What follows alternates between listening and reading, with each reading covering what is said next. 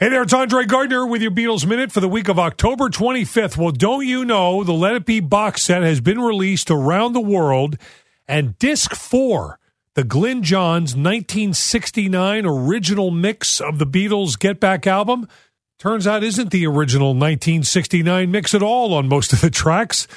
They're edits of both the 1969 and 1970 mixes of certain songs. Most notably, For You Blue is completely different.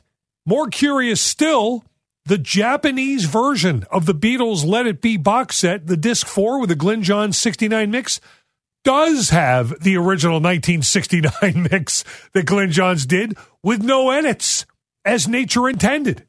So, needless to say, the Japanese version of the box set will be worth quite a handsome sum moving forward. But there we go again, another Beatles anomaly. How crazy is that?